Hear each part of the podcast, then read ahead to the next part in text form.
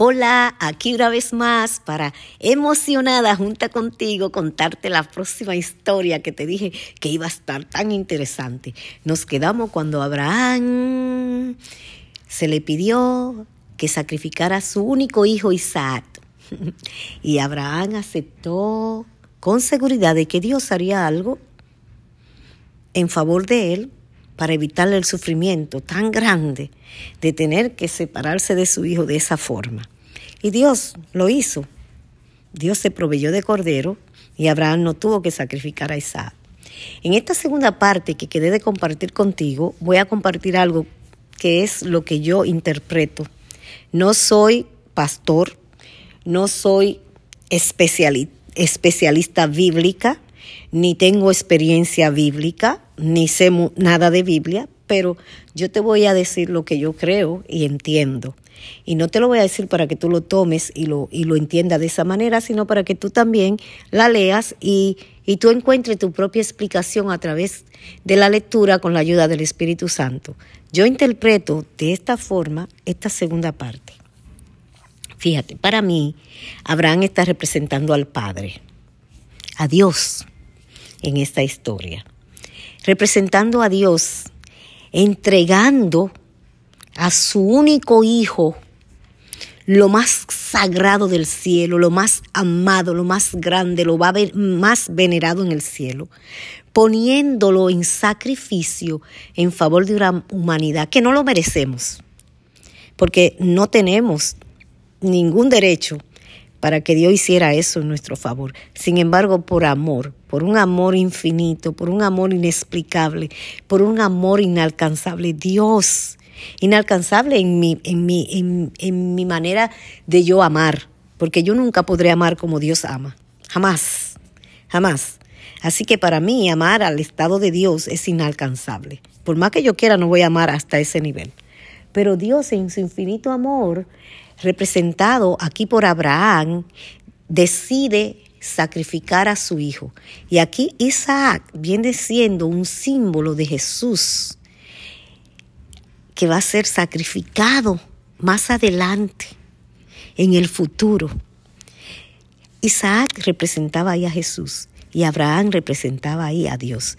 Dios entregando a Jesús en sacrificio por una humanidad caída y perdida, destruida por el pecado. Dios tratando de rescatarla, de redimirla y de restituirla para lo mejor, para gloria suya, para lo mejor, para que la humanidad volviera a convivir con Él en un mundo perfecto, donde no hubiera ningún tipo de sufrimientos, ni de dolor. Así yo interpreto esta parte. Y como te dije anteriormente, no tengo experiencia bíblica. En lo que he leído es lo que puedo entender. Tal vez estoy equivocada, pero si lo estoy, ¿cuánto me gustaría que alguien me dijera, oye, eh, esto pasa de esta manera o de esta manera? Te lo agradecería porque mi intención es seguir creciendo la gracia, seguir creciendo la fe, seguir conociendo mejor el carácter de Dios. Y en esta historia Dios me enseña que Él es un Dios de amor, de un amor tan grande que no escatimó en lo más mínimo de poner a Cristo en el Calvario para redimirnos. Y te cuento la historia que quería compartir contigo y que quiero compartir contigo. Y dice así. Fue la vida de Sara 127 años Tantos fueron los años de la vida de Sara, y murió Sara en Kiriat Arba, que es Hebrón, en la tierra de Canaán, y vino Abraham a hacer duelo por Sara y la lloró. Y se levantó Abraham de delante de su muerta y habló a los hijos de Ed diciendo, extranjero y forastero soy entre vosotros, dadme propiedad para sepultar entre vosotros y sepultaré mi muerta de delante de mí. Respondieron los hijos de Ed a Abraham y le dijeron, Óyenos, Señor nuestro, eres un príncipe de Dios entre nosotros. En lo mejor de nuestro sepulcro sepulta tu muerta. Sepulta tu muerta. Ninguno de nosotros te negará su sepulcro, ni te impedirá que entierres tu muerta. Abraham se levantó y se inclinó al pueblo de aquella tierra, a los hijos de Ed, y habló con ellos, diciendo, Si tenéis voluntad de que yo sepulte mi muerta delante de mí, oídme e interceded por mí con Efrón, hijo de Zoar. para que me dé la cueva de Matpela, que tiene el extremo de su heredad, que por su justo precio me la dé para posesión de sepultura en medio de, vosotros. Este, Efrón, estaba entre los hijos de él, y respondió Efrón, Eteo, a Abraham, en presencia de los hijos de él, de todos los que entraban por la puerta de su ciudad, diciendo, No, Señor mío, óyeme, te voy, te doy la heredad, y te doy también la cueva que está en ella. En presencia de todos los hijos de mi pueblo te la doy. Sepulta, sepulta a tu muerta. Entonces Abraham se inclinó delante del pueblo de la tierra y respondió a Efrón, en presencia del pueblo de la tierra, diciendo antes, si te place, te ruego me, lo, me oigas. Yo daré el precio de la heredad, tómala de mí y sepultaré en ella mi muerta. Respondió Efrón a Abraham diciéndole, Señor mío, escúchame, la tierra vale cuatrocientos ciclos de plata. ¿Qué es esto entre tú y yo? Entierra a tu muerta.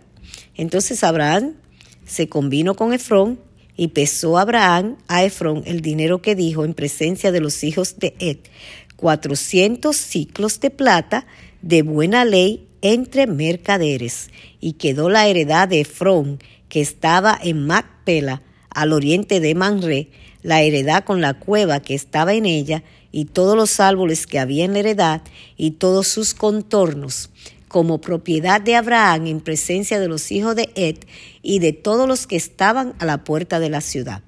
Después de esto, sepultó Abraham a Sara su mujer en la cueva de la heredad de Macpela, al oriente de Manré, que es Hebrón, en la tierra de Canaán y quedó la heredad en la cueva eh, que ella había de Abraham como una posesión para sepultura recibida de los hijos de Ed.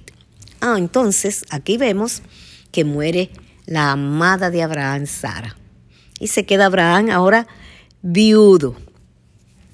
Pero Abraham ya estaba maduro en la fe, ya había crecido en su relación con Dios y aquí hace un negocio para comprar la tierra en la que va a enterrar a su esposa. Si recuerda, anteriormente estuvimos hablando de los eteos, desde de, dónde venía la descendencia de los eteos. Por eso es importante poner atención a la cronología de la historia de la descendencia de las personas cuando se presentan.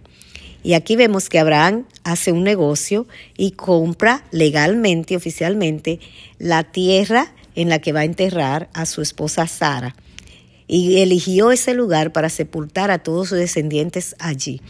También vemos que aparece Hebrón. ¿Y por qué te menciono a Hebrón? Porque más adelante tú y yo vamos a seguir leyendo y nos vamos a encontrar con Hebrón. Y ya sabe de dónde viene Hebrón para que lo recuerde cuando nos encontremos nuevamente con él. Es muy importante ir tomando notita cuando vamos estudiando de algunas cosas que son interesantes porque nos vamos a encontrar con ella más adelante y será más fácil poderla entender. Así que aquí te dejo con esta historia interesante en la que Abraham pierde a su compañera, su compañera de vida, su esposa Sara. Un poquito triste, pero también él gana la tierra que va a utilizar como sepulcro para toda su descendencia. Que el Señor te bendiga rica y abundantemente y nos encontramos en nuestra próxima historia.